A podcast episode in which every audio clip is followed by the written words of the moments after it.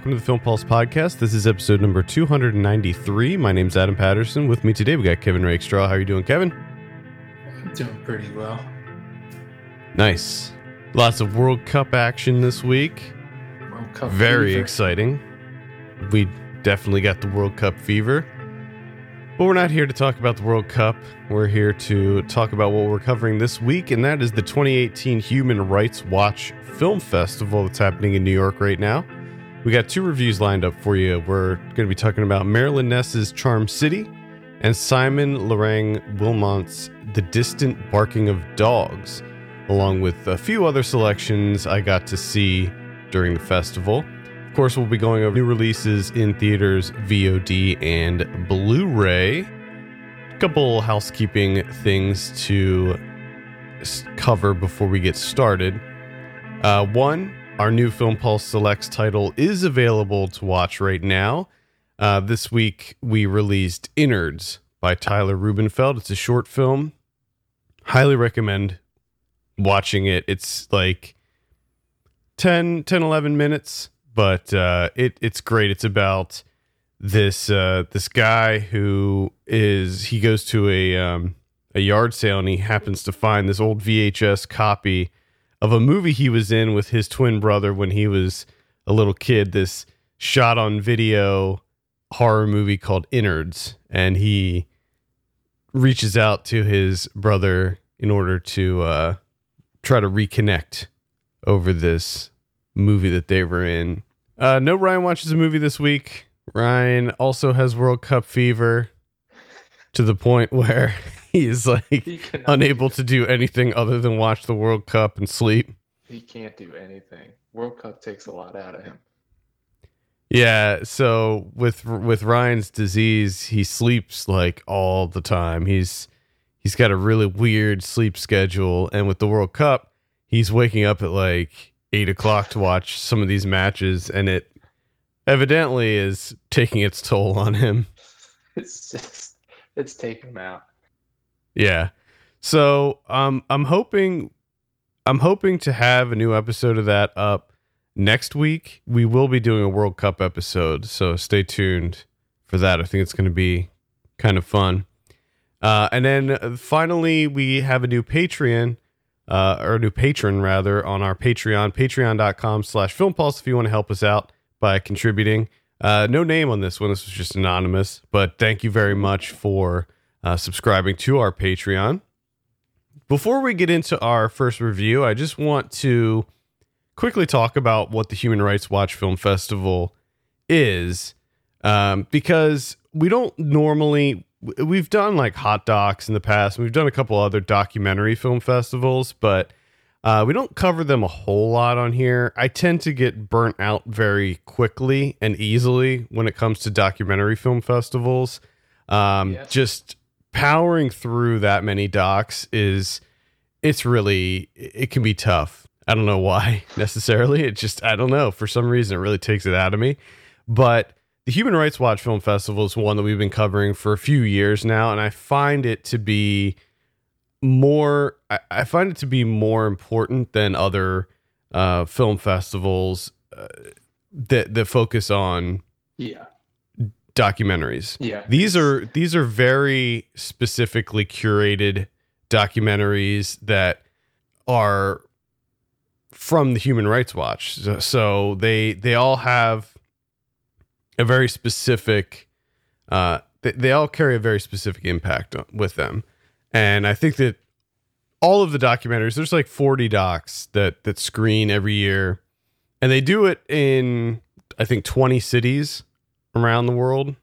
Okay. and they uh they go through this like really rigorous vetting process.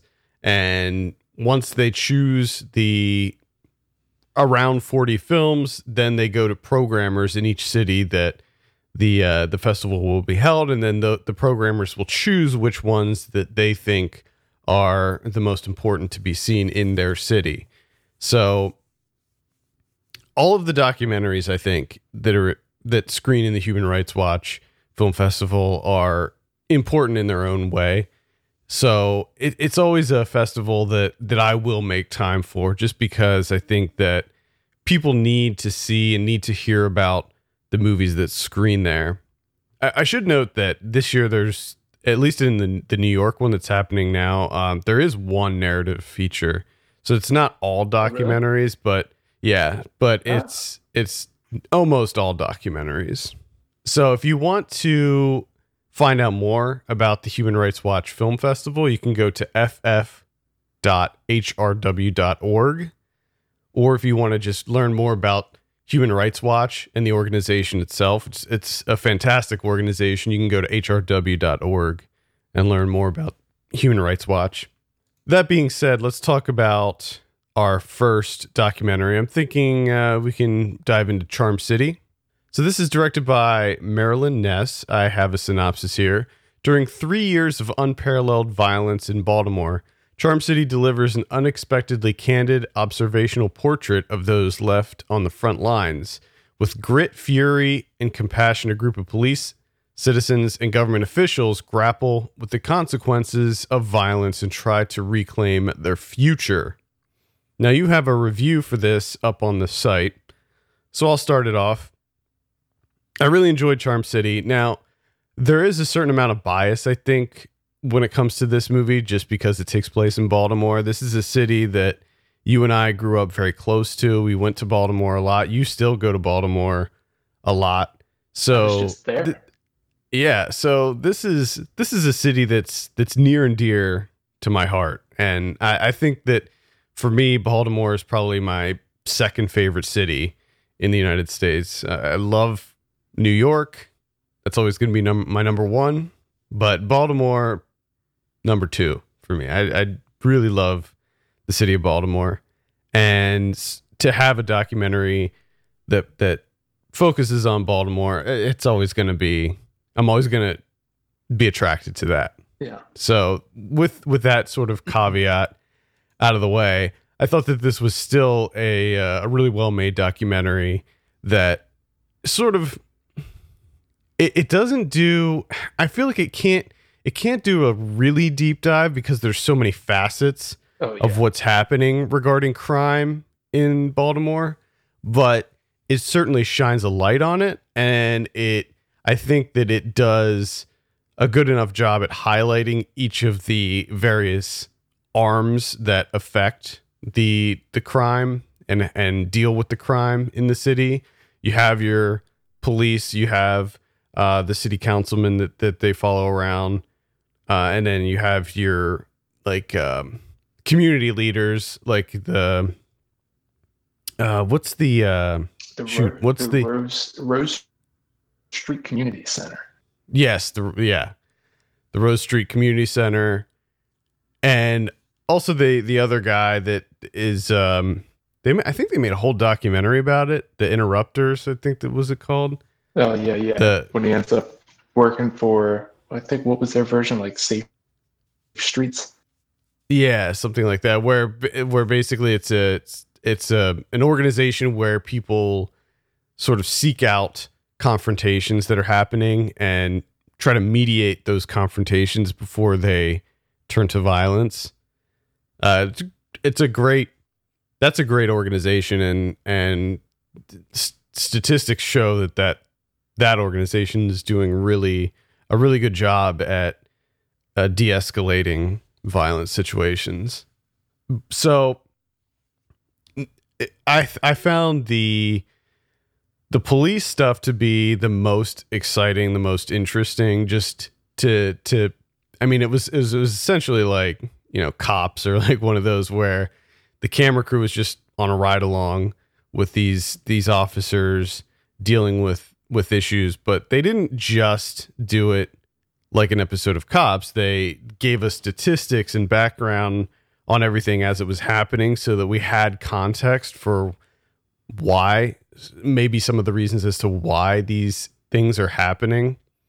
Uh, but overall, I really enjoyed the documentary. I thought it was really well made. And there's, well, let's get your um, initial opinions first, and then we'll talk more about some of the things I liked.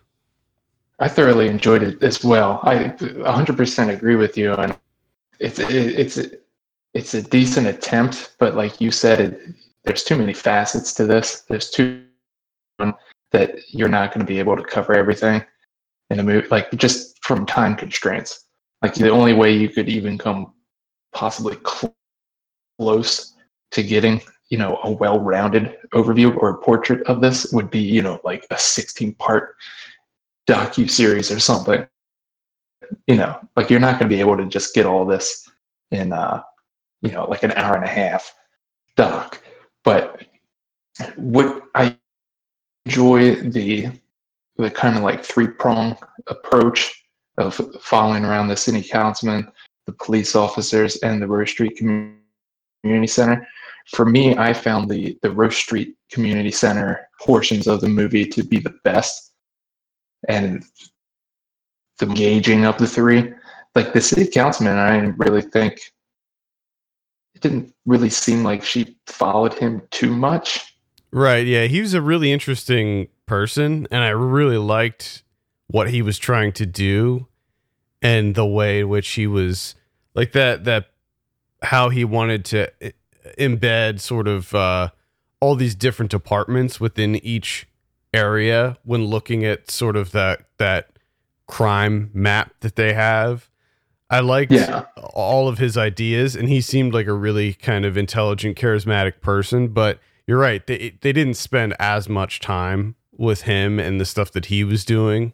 And it's also really interesting, kind like how they cut this, is where it's kind of like a, a tiered approach to where you have the Rose Street Community Center, which is just, you know, it's their community. They live there. They're, you know, just hands on. You know, they're they go around at night just cleaning up alleys and streets. They do the intervening with the confrontations, like you said. You know, they're handing out bus fares to people and just small amounts of money here and there. They also try to help people find jobs too. Whenever they find new jobs that are being hired for like the city and stuff like that, they try to hook people up with jobs so that they can, you know, get off the streets, go legit. Yeah, it's just like this really great sense of community there.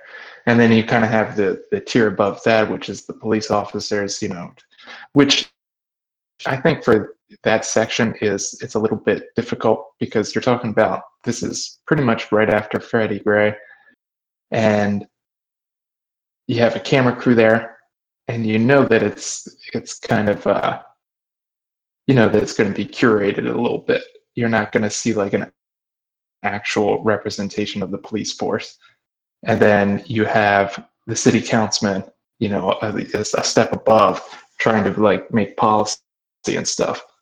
And it's just really interesting to see the like the the low level stuff of Rose Street Community Center what they're doing and how much impact that they have you know where they put out that uh, ridiculous statistic where like they haven't had a shooting in like or a homicide in like 18 months in their in like that section of the city.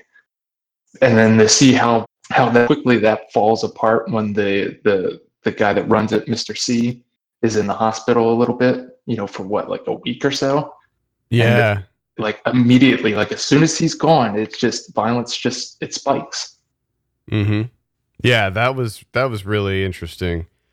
One one of the things that they dive into is the the lack of officers. They they there's this this major police shortage and they end up having to give all the officers overtime and they can't find enough can't find enough cops to patrol the streets. They need more cops. They can't find them and they have these like these like council meetings where they're not getting the funding that they need because they're like well you know we can't we don't want to give you funding because the crime is going up and you guys aren't doing anything. We don't want to be authorizing this overtime because crime keeps spiking. And it's sort of like this catch 22 situation that they're in where they need more cops, but they can't get more cops because they don't have enough funding. They don't have enough funding because crime keeps going up. And it's just this this vicious cycle that's happening in uh, in the police departments there. I just I also the the way that they cut that too. I think this is one of the things that struck me the most with this with this doc is you have that little sequence of where they're talking about you know informing everyone that they're going to overtime shifts and they're going to be working these hours and everyone's like bummed out and they're just like oh god we got to do this work and whatever and then you still have you know like the officer winston where he's talking about stress at work and how he's able to get away and there's shots of him going to the mall and shopping you know kind of decompressing. And then the same thing with the city councilman. He's able to you know there's footage of him like going jogging and you know being able to decompress. And then you have rose street which their shifts are 24 hours. Like they don't get to leave this because it's mm-hmm. their community like they have to deal with it 24 7 like they're not really given that ability to decompress and like their right. decompressing is just more community activities where you know like alex long who for me was i think the the gem of this doc because this guy is incredible and it's one of those things like i kind of talk about a lot with docs is where you get the you get to see these these characters that i don't think in this guy. You know what I mean? Mm-hmm. As try as you might, you're not gonna be able to create a character as compelling as Alex Long is. And like his decompressive stuff is like doing work with kids and you know coaching football and stuff. And yeah, I would agree if there's a kid that comes up and he's like, "Are we having practice today?" Yeah, he he's definitely one of the highlights of the film. So he was uh, he's an ex-con and he started getting involved with this this uh, the Rose Street community thing, and then he's also the I don't know if he's a leader. He's he, I think he's like the leader of that um, safe what is it? safe it? streets. Safe, safe streets. Yeah. Yeah, he's he's like the leader of that as well. And unfortunately his his sister, his younger sister gets killed, gets shot and killed in their neighborhood, and it it was so powerful because he doesn't he doesn't use that tragedy as a, a, a conduit to go back to his own violence. He he uses that to sort of empower him to put even more time and work even harder at what he was doing before. Like he doesn't let that dissuade him in in his mission. It's just kind of struck by that scene where he kind of has that the memorial, the shrine for his for his younger sister, and you know the kid comes up and asks him if they're they're gonna have practice later that day, and you know he he's he, even in that moment he's really not getting a chance to to grieve or you know, like the things that are afforded to the officers and the city councilmen, where they're able to just like get away from the crime and stuff and just kind of do their own thing and then just come back fresh. You know, they're able to recharge. But you know, Rose Street, this community, they don't they don't have that opportunity. They don't get to do that. Right. They live in it. That's yeah. that's their lives. And they just, you know, they just the little things based things where they're actually getting results, you know, and you, you see, you know, the higher ups, like uh, everything that they have to go through, all the bureaucracy and everything to just even try and implement something. Yeah. It's, it's a rough, uh, things in Baltimore are pretty rough right now. In the, in the film, they say that the city was built for a million people, but there's 30,000 vacant homes in Baltimore right now, which only perpetuates the criminal activity. Uh, you there's one scene where the when we're following the police and they get called to this abandoned home that's being used as a drug den, basically. And it's just uh it's just a bad it's a bad situation there right now, and it seems like it seems like people are trying to make a difference, but it feels at the same time like they're just sort of treading water. Like they're not as much as they're doing, it doesn't seem to be it, it's helping but not in any kind of lasting way. Yeah, which is which I did find interesting with the city councilman. You know, when they're the police come and they're kind of like, "We need more money," and it's just their response to it is like, "Is that like is that an idea though?" Like, it seems like that's all they ever have. It's just like we need more funding. It's like, yeah, but like nothing's working.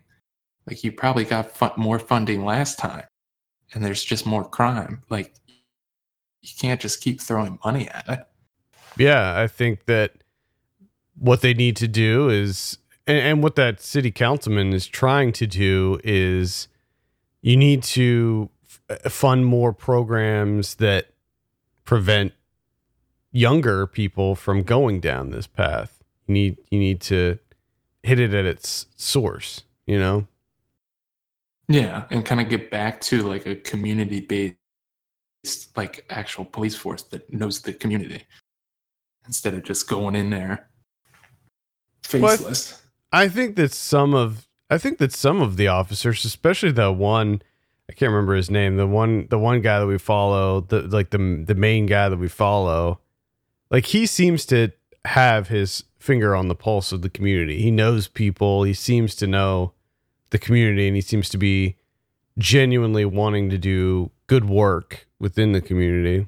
Which I think there there's a sequence with him I think that is the to me the best uh or the well well executed scene is where he rolls up on the drum line practicing outside. Yeah, um, a noise complaint. he just rolls up. He's like, and then they use that that music to soundtrack the rest of the like the the next series of scenes of like just police officers getting out of cars. Yeah, so that that I actually wanted to bring that up specifically. I, I wanted to highlight the editing in this film uh, because I thought that the editing was fantastic, and I don't. I, I didn't write down the name of the editor, and I don't see it on their IMDb page, so I'm not. I, I don't know who to give credit uh, to on this, but Don uh, Don Bernier. Well, fantastic editing. I mean, that's that scene in particular with the the drum line playing as the you have that sort of montage of police yeah. just getting out of their car, getting out of their car, getting out of their car. Like that was amazing. But there was a lot of like really subtle edits and transitions that happened in this movie. Things that you might not even notice if you weren't paying close attention to.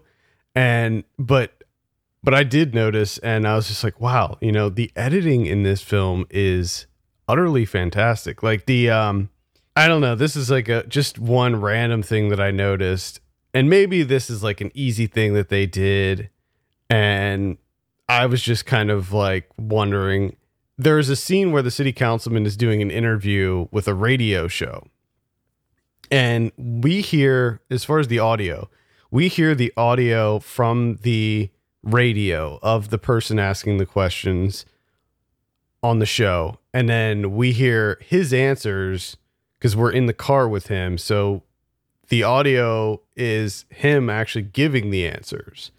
And then after the interview the person on the radio moves on to the next segment and he turns off the radio.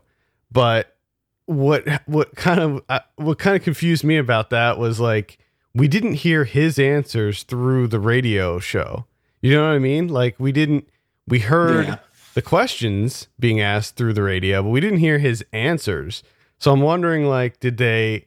They must have edited that in post to either make it sound like he was listening to the radio at full volume when he yeah. actually had it turned down all the way. But I don't know. It's just like a subtle little thing that they did that they didn't have to do that. That they didn't have to make it so slick, but they but they yeah. did, and it's like a small touch that just made everything flow much better and sound much better. And I just really appreciated that in this movie. Charm City is quite good. Yes, Charm City is quite good. Let's give it a score. Uh, Kevin, I think you gave it an eight out of ten in your review. Are you you're sticking yeah, with that score? I'm, I'm, still I'm still there. I'm still in an eight. I'm uh I'm gonna sit at a seven and a half on this one. Really, really enjoyed yeah. it. Solid, solid documentary.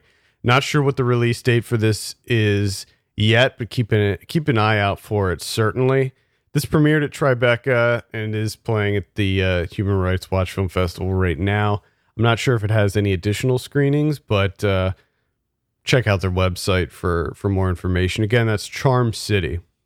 All right, let's talk about our next film, The Distant Barking of Dogs. This is written and directed by Simon Lereng Wilmont. I have a synopsis here for this. The Distant Barking of Dogs is set in eastern Ukraine on the front line of the war. The film follows the life of 10 year old Ukrainian boy Oleg throughout a year, witnessing the gradual erosion of his innocence beneath the pressures of war. There's a longer synopsis available on IMDb if you want to check it out, but that's sort of the gist. I have a review for this up on the site right now. So, Kevin, we'll start it with you. What did you think of The Distant Barking of Dogs? Well, that title, they deliver on that immediately. yeah. Immediately, there's yeah. barking dogs in the distance. Um, True there's story. Also, there's also some good uh, cat action in this movie. So, there's dogs and cats. Um, this is, man, this is the type of movie because it's kind of the same thing. It's just kind of ob- observational style where they just kind of shadow this kid and his family, him and his grandmother, really, and I guess uh, was it his cousin? His, yeah, his cousin. I don't know who's the teen. Was it like was is that just a neighborhood kid or were yeah. they actually related in some way? Nah, that's just his friend, I think.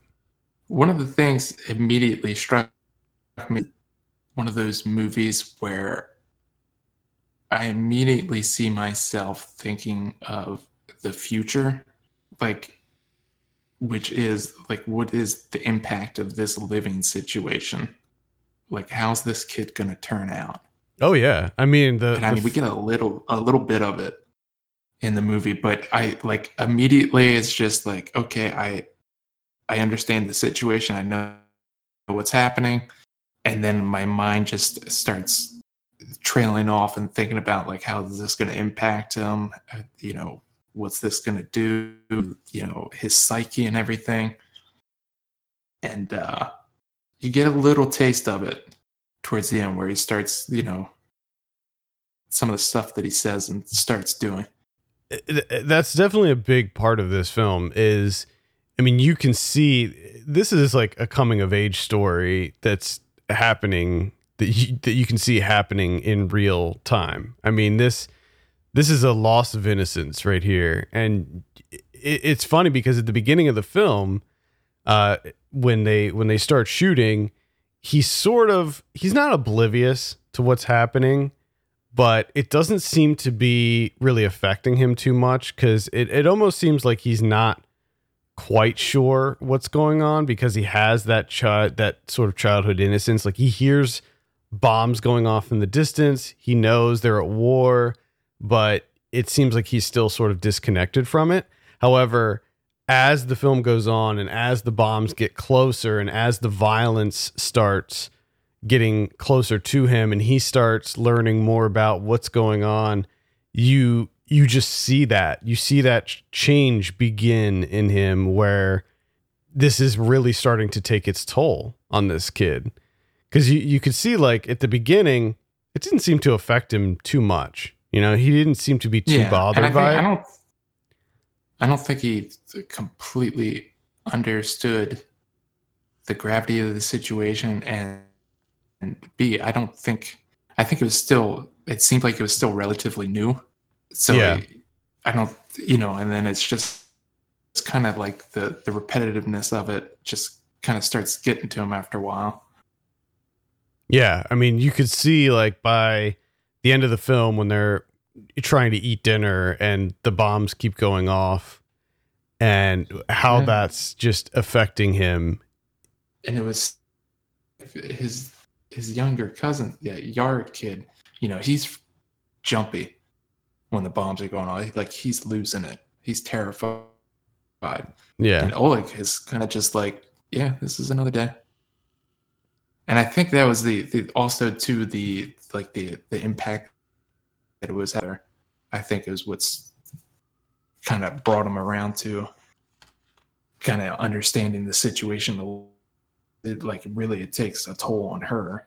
She's affected by it right away because she knows what's going on, and plus, they said she she told that story early on about their neighbor and what happened Yeah. to their neighbor. Uh, so just to just to step back a little bit, the village that they're in is about a mile away from the front line of the um, the the war between Russia and Ukraine. So they're very very close, and most people in their village have already left. They already evacuated and they're they're gone. However, Oleg and his grandmother have really nowhere to go, and so they stay. And as uh, one of the one of the the story that the grandmother tells is that there was a, a bombing one evening, and uh, a, a shell, I guess, s- sent shrapnel or something through the windows of their neighbor's house and ended up killing their neighbor Yeah. in a very horrific manner. So it's it's not like this is really far away from them that it, that it couldn't impact them. It's not like they just hear the bombs in the distance. There's there's this ever-present threat that one of these bombs could easily just land in their backyard. Yeah. Oh, and it, not only that, it's just like what's left behind because like they have um, two soldiers essentially come to his classroom and they're like teaching him about mines and leave mines alone and don't, you know, why when you you know look down at your feet when you're walking through the fields to make sure you don't accidentally trip them. And then they're like they're naming all the mine types that there are, and I just really struck by you know how the one kid's like, yeah, my dad's he's getting ready to go to war, and the you know the one woman soldier's just kind of like, well, yeah, you know, tell him to be careful, like, like he's just like he's just signing up for some like extracurricular activity. Yeah. It- Like, and, Tell and him to be careful. the be the safe. no, like the knowledge that these kids had when it comes to different types of mines and stuff, like listing off the different types of mines and how Yeah, they and, work. like how they work, and Yeah, how you can make them.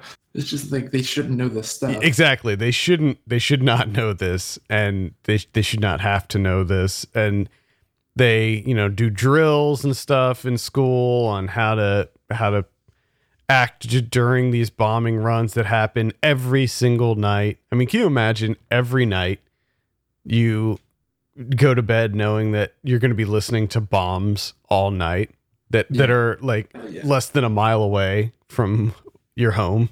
Yeah, that's like it's just the stress levels, and you're just gonna have this that stress level forever. Like even if the bomb stops, the war stops or whatever, like you're gonna have that. This yeah, this is something that will stay with him for the rest of his life. I mean this this will shape who he is as a well, person. They, they talked about that one kid that got so stressed out they started vomiting, and now like that's his reaction to any time a bomb goes off. Now he vomits. yeah. Like that's his life. Yep. which is it, which is something that I did appreciate with this movie is they don't really get into the politics of the actual war, like the fighting. They they just keep it really focused on like at a at a personal level, and it's just like the politics of this war don't matter. It's just a war that this kid is living in. And Yeah. this is the effect that it has. Yeah, that's that's what really struck me with this movie as well. Like th- this is a really intimate story. It's it is not this large scope that talks about you know what sparked the war or who's who's to blame, who's involved. It doesn't even give you updates as far as where we're at in in the the timeline of the war. During this. It's just it keeps it very very close to Oleg and just follows him around. And a lot of the a lot of the film is just him doing kid stuff, like running around. It's just that he does kid stuff that everybody else does. Most young boys do. It's just that he's doing it in a war zone. And Yeah. he's like you know, rummaging through bombed out buildings and uh, like abandoned factories and stuff like that. He's but but Smash bottles. Lot yeah lots lots of bottle smashing i think you you and i have done our share of bottle smashing when we were kids There's there is something. Yeah, there's some. It's really a it's a fun activity for whatever reason. Yeah i don't know it's some something with boys like boys like destroying things It's just I don't. Yeah, the shatter, the sound. I don't know why. yeah i'm not sure what it is either i think i think it's like a visceral reaction you get with breaking a bottle but he's you know swimming with his friend and then his his cousin is there at the beginning but then his his aunt his cousin's mom they they leave. They're like yeah we got to get out of here. This is this is a bad situation. But the problem is wherever i can't remember where they said that they moved to but the kid his cousin gets bullied so mercilessly where they're at that they end up moving back. And then the the cousin moves back in with the grandmother and then the aunt leaves again because she said if she stays then her husband will join the army and yeah, join the army. so she leaves and the cousin lives moves in moves in with uh, Oleg and his grandmother so at least he has because it seemed like he was really he got really lonely when the cousin left because they, Yeah. they they thought that the cousin was going to be gone indefinitely so i'm glad to see that like his cousin came back at least and he had that that support system there that he could at least have a friend to play with and i don't count that teen that teen kid because that kid was like a horrible influence i don't know why that kid was hanging out with these these little boys to begin with i guess probably Well, I think it's like kind of show the only other person in the village. I guess. Yeah, yeah. I, I got the feeling that there really he there probably wasn't really anybody else there as far as like kids go. So maybe that's why he sort of took him under his wing. Yeah. But yeah, I mean, it's just uh, an incredibly powerful story that uh, is tragic in a lot of ways. Just to see what's happening with this kid, and I think that the what happens towards the end, where the friend, I'm trying to look up this kid's name, uh, Kostya.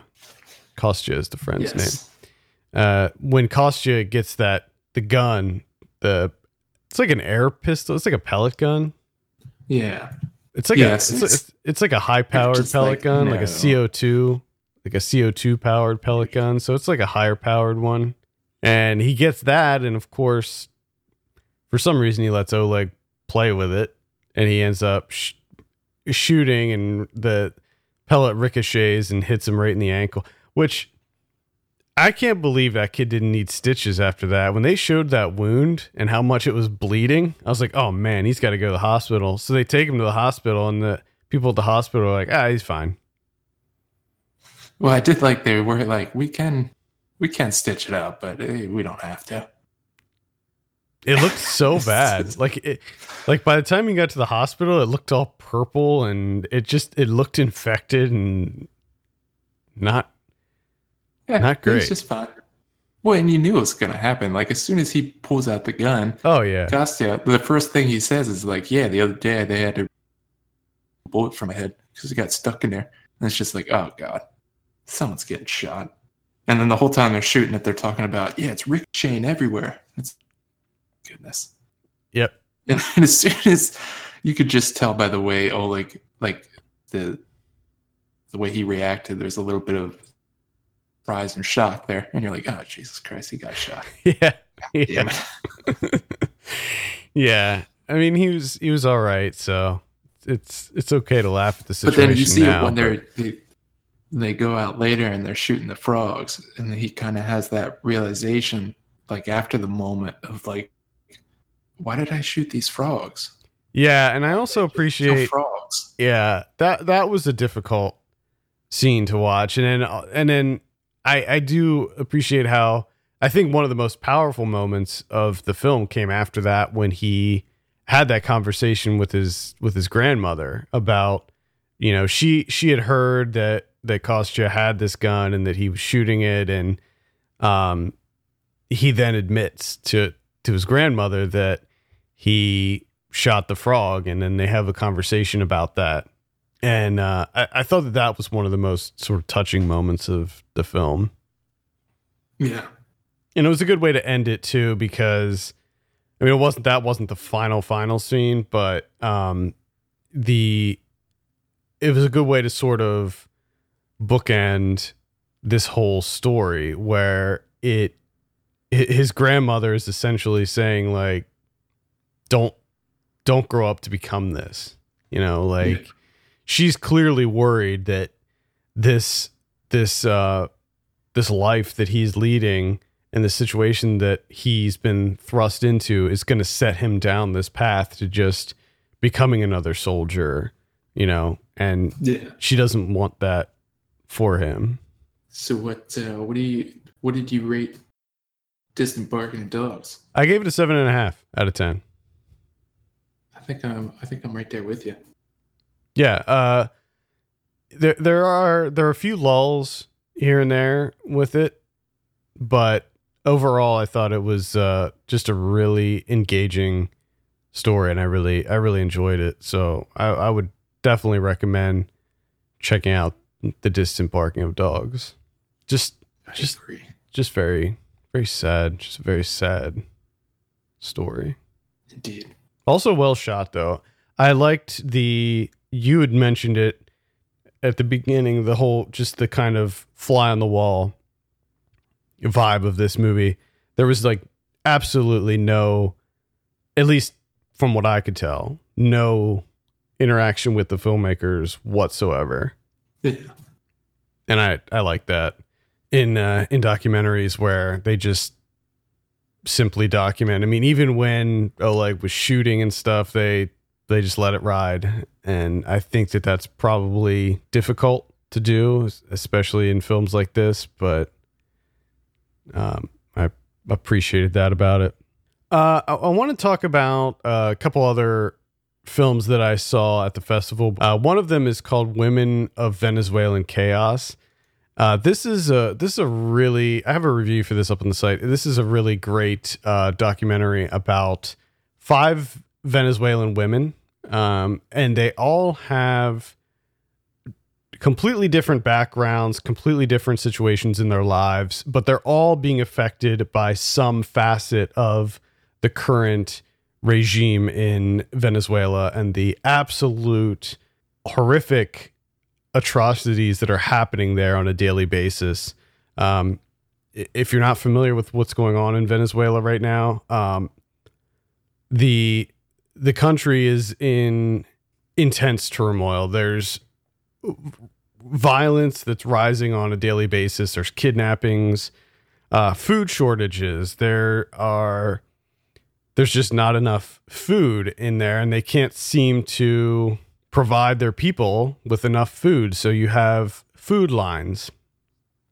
There are not enough medical supplies. So one of the women that the film follows is a nurse, and she's a nurse in a pediatric ward in a hospital. And it should be noted that there are very stiff jail uh, penalties, penalties of prison for people that film inside of hospitals or of food lines in Venezuela. And this film is absolutely chock full of. I mean, the the, the sequence with the uh, the nurse, the whole sequence, almost the whole sequence takes place inside of a hospital, and they have these amazing tracking shots, these like steady cam tracking shots that just go through the entire hospital. And it several times throughout the film I, I found myself thinking like, oh my God, these these filmmakers are just really putting themselves at such an insane risk to capture this this footage and to show what kind of horrible things uh, the the living situations are for people in Venezuela right now. And it just I knew it was bad in Venezuela, but when you see it, when you can put a name and a face to what's happening over there and you can hear specific stories and you can see the food lines and you can see the absolutely horrid conditions of their hospitals. Like I mean it's like unbelievable. There's a scene where she needed to give she had um a a baby in her ward that was it was sick. I can't remember if they said what was going on with the baby, but she needed to give him a shot. And they only had one syringe and it was broken. So she had to go to so if they run out of syringes, they have to go to another ward in the hospital to see if they can borrow a syringe from another department. So she has to go all the way over to this other wing of the hospital try to get a syringe. They didn't have any, of course. So she has to tell this family, I'm sorry, but we can't give your child the medicine that he needs because we don't have any syringes that are that can be used. And she talks about how there there are stories that happen like every week where kids die because they don't have the medicines and there's this one shot where they show um like their their medicine cabinet essentially where there's just these dirty cardboard boxes that are just empty. Like all these different like antibiotics and different medicines that the boxes are completely empty because they just don't have any supplies.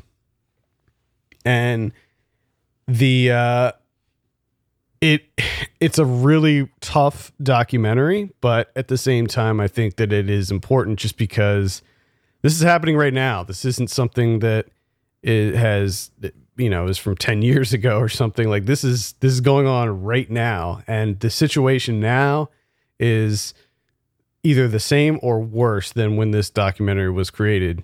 So it, it's i feel like a lot of people should be watching this and getting involved because it's what, what's happening over there is is criminal. So again, that's called Women of Venezuelan Chaos. Um, highly recommend checking that out. Uh, another one that I saw is called Anote's Ark.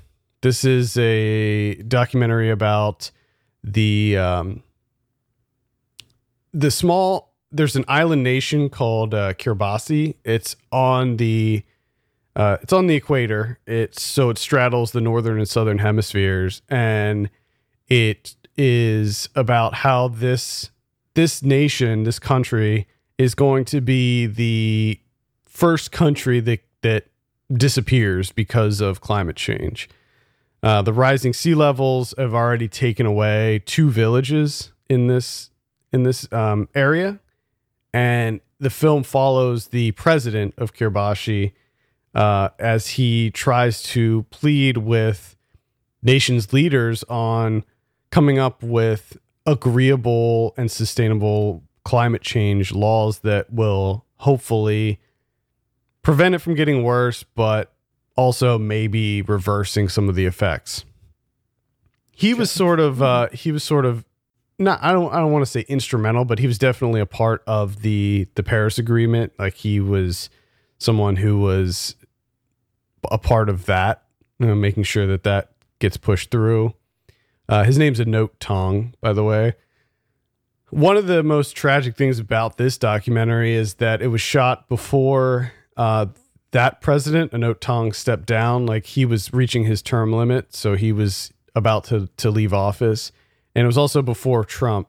So we see all of this this positive change that that uh, Obama was involved in and President Tong was involved in, and then the their successors pretty much undo all of the work that they did. So it's a little bit infuriating. The thing that I appreciate about this this documentary is it's, it's not your by the numbers climate change doc. It it it's not um it's not about the argument of whether or not it's real or any of this stuff. It doesn't throw lots of stats and figures at you. It is it's very specific to this country and it talks to the people in the country and talks about how this is affecting them. And so it it takes it down to a very real and specific level. And I appreciated that. It's a messy documentary though. It the the problem is it doesn't just follow President Tong. It follows this this other uh, woman around who ends up fleeing the country because her her home gets flooded and she has to go to New Zealand for work. And New Zealand actually opens up all of these.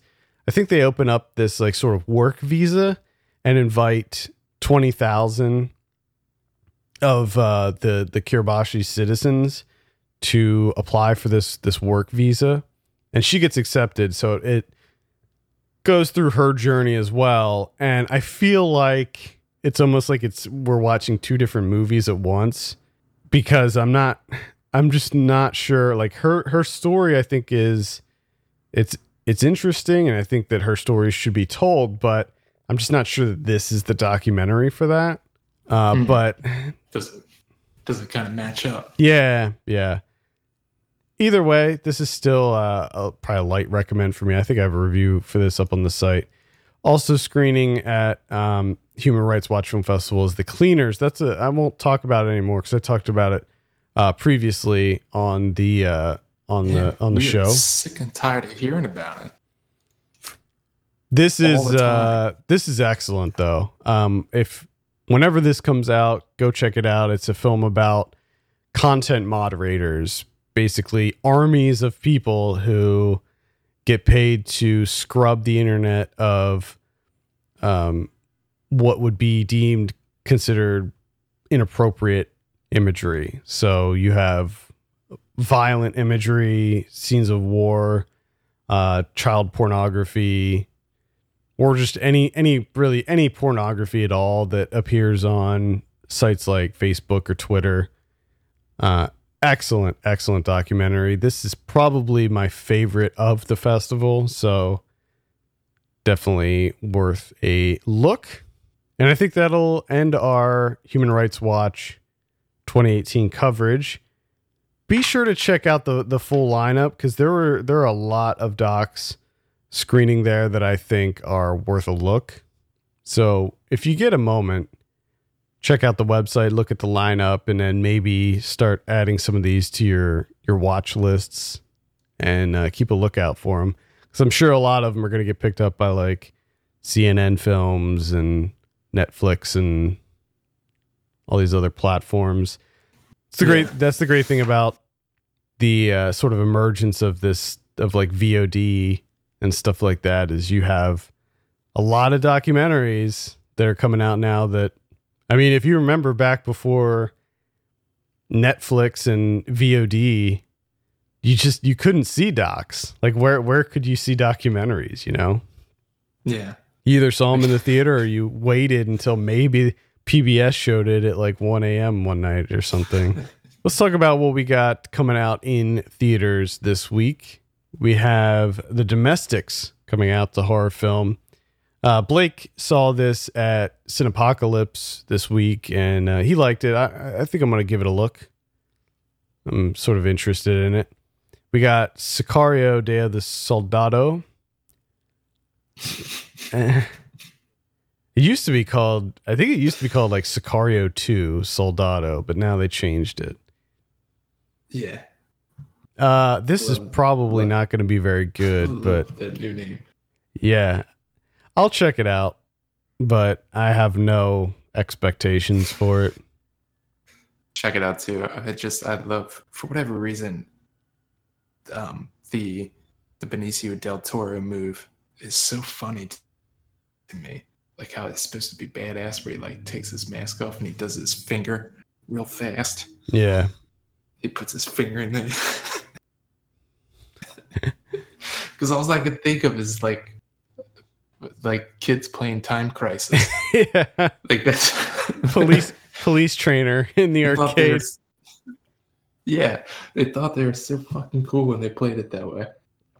Uh, I oh, I can't remember what movie that. You know what? I, I just saw that move in a movie. I think it was Hard Target. I rewatched John Woo's Hard Target recently, and I think that somebody in that that's movie where it comes from. did that same move with the index finger I back think- and forth real quick. Yeah, I feel as though that would that should be in a, a uh, investigative piece. Someone needs to track that back and try and find where where it came from. You don't see it a lot. Where. It originated from. No, you don't. For good reason. It's really corny. Uh, all I'd like to track its history across time. Yeah, that would be that would be an in- interesting investigation. I think. Uh, we have Uncle Drew. This is the the basketball comedy. I'm actually sort of interested in this. I want to. I don't know if I'll see it in the theater, but I, I do want to see it at some point. I do as well. It looks fun. It does look fun. Got Leave No Trace. Got uh, Three Identical Strangers coming out, which I'm that that's a doc that I'm really interested in. I've heard nothing but great things about it. I tried to see it at uh, I think it was at Sundance, and it had scheduling conflicts, but really, uh, really into that one. Dark River. Got Woman Walks Ahead. Custody. The Cake Maker. Oh, cake, man. Uh, Ideal Home. That's the comedy with Paul Rudd and uh, Steve Coogan. Probably, probably not good. No. Got Blackwater. It's an action action thriller starring Van Damme and Dolph Lundgren. Hover. That's a uh, like a sci-fi horror movie about drones. I think it's got a really cool. Got some drones in there. It's got a cool It's got- poster. I like the poster. It's got them hover drones. Yeah, the uh, drones. The trailer's not doing it for me. I, I caught the trailer for this a while back.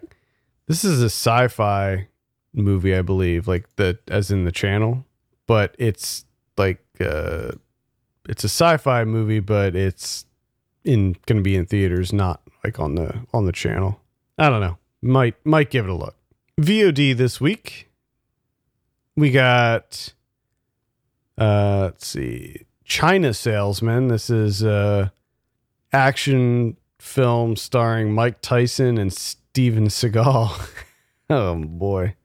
We got hot we got Hot Summer Nights. This is the one with uh Timothée Chalamet. Ooh. That's going to be on that's uh on DirecTV only. So if you have DirecTV, you can check it out. If not, you're screwed. Shit out of luck, buddy. Sorry. Th- that comes out on the 28th and then on the 29th we have recovery boys which is a netflix documentary i think ideal home and blackwater Okay. blu-ray this week superfly from 1972 is getting a blu-ray release this reminds me uh, a whole bunch of blaxploitation films are going to be making their way to vod uh, and Yes. very soon, including like Sweet Sweetback's Badass Song and Dolomite. All the pretty much not all, but a lot of the classic blaxploitation films are going to be on VOD coming out very soon. Can't remember the company that's putting them out, but uh, it's pretty pretty cool that that's happening. Got the Endless. Yes. Yeah, huge fan of this. This is I think this is still my number one movie of 2018. This is Justin Benson and Aaron Moorhead's uh, sci-fi thriller genre mashup. It's got a lot going on with that movie. Highly recommend it. We got the addiction. We got the addiction coming out on uh, Arrow. This is the 1995 um, Abel Ferrara film. Uh, Nice. by the time this airs, there should be a review for this one up on the on the site. I never. Uh, this was the first time I watched this movie for uh, for the review, and it's pretty good. I mean, I'm not a big fan of Ferrara, but one of the best things about this release is that there's a making of documentary on it that's that's directed by Abel Ferrara. Like he makes a new documentary for this Blu-ray, and it is the most ridiculous, like half-assed thing you will ever see. It the the conversations and the questions that he asks people, like he has Lili Taylor in it, and he has Christopher Walken in it, and just the conversations. These are like random tangents that happen. It, it's it's amazing. you have to see it just for this making of documentary that he that Ferrara makes. It's ridiculous. Uh, let's see what else we have here. A Breed Apart from 1984 getting a Blu-ray release. Terminal that came out earlier this year, but I'm not really. Uh, it kind of came and went. Like not not too. It stars Margot Robbie, but I'm not too familiar with uh, what that's all about. Vigil from 1984. This is another Arrow video release that we'll have a review for up by the time you hear this. Uh, this is a really great. I think I might have talked about it on the show previously, but great New Zealand release, super underrated. Like I don't I don't hear anybody talking about this movie and it is like visually stunning. Like Kevin, this is this is a movie that's right up your alley. It's like everything is Check this one out. takes place in the the New Zealand countryside, and everything is Yeah. just muddy and foggy. But like the the cinematography is just so incredible. Um, definitely I'm one gonna I, to- I'm gonna have to check that one out. and it's super dry too. So you definitely. What else do we have here? Spinning Man, the old Spinning Man coming out on Blue. Uh, God, I love spinning. Man. Worst, maybe, the worst title of the year. I'm not sure. German Angst is coming out. This is uh, one of these like kind of lost films that's just now seeing the light of day. It originally came out in 2015, but it didn't get really any kind of a release. Got China Salesman. We got uh, Beauty and the Dogs. You got Hannah from 2017 coming out. And that's pretty much it. What do we have on Criterion this week? We got two, two, uh, two Blu-rays from two masters, cinematic titans. So you have Spring from Bergman. That's getting the old Blu-ray coming out there, 1960. And then you got John Waters' Female coming out on Blu-ray, director approved, special edition. Yeah, I'm really excited for for Female Trouble. This is uh a whole bunch of rare ones, set footage, interviews, more interviews, some new interviews. Got an audio commentary from Waters. I mean, that's awesome. yeah, that that one is definitely one that I'll be picking up for sure.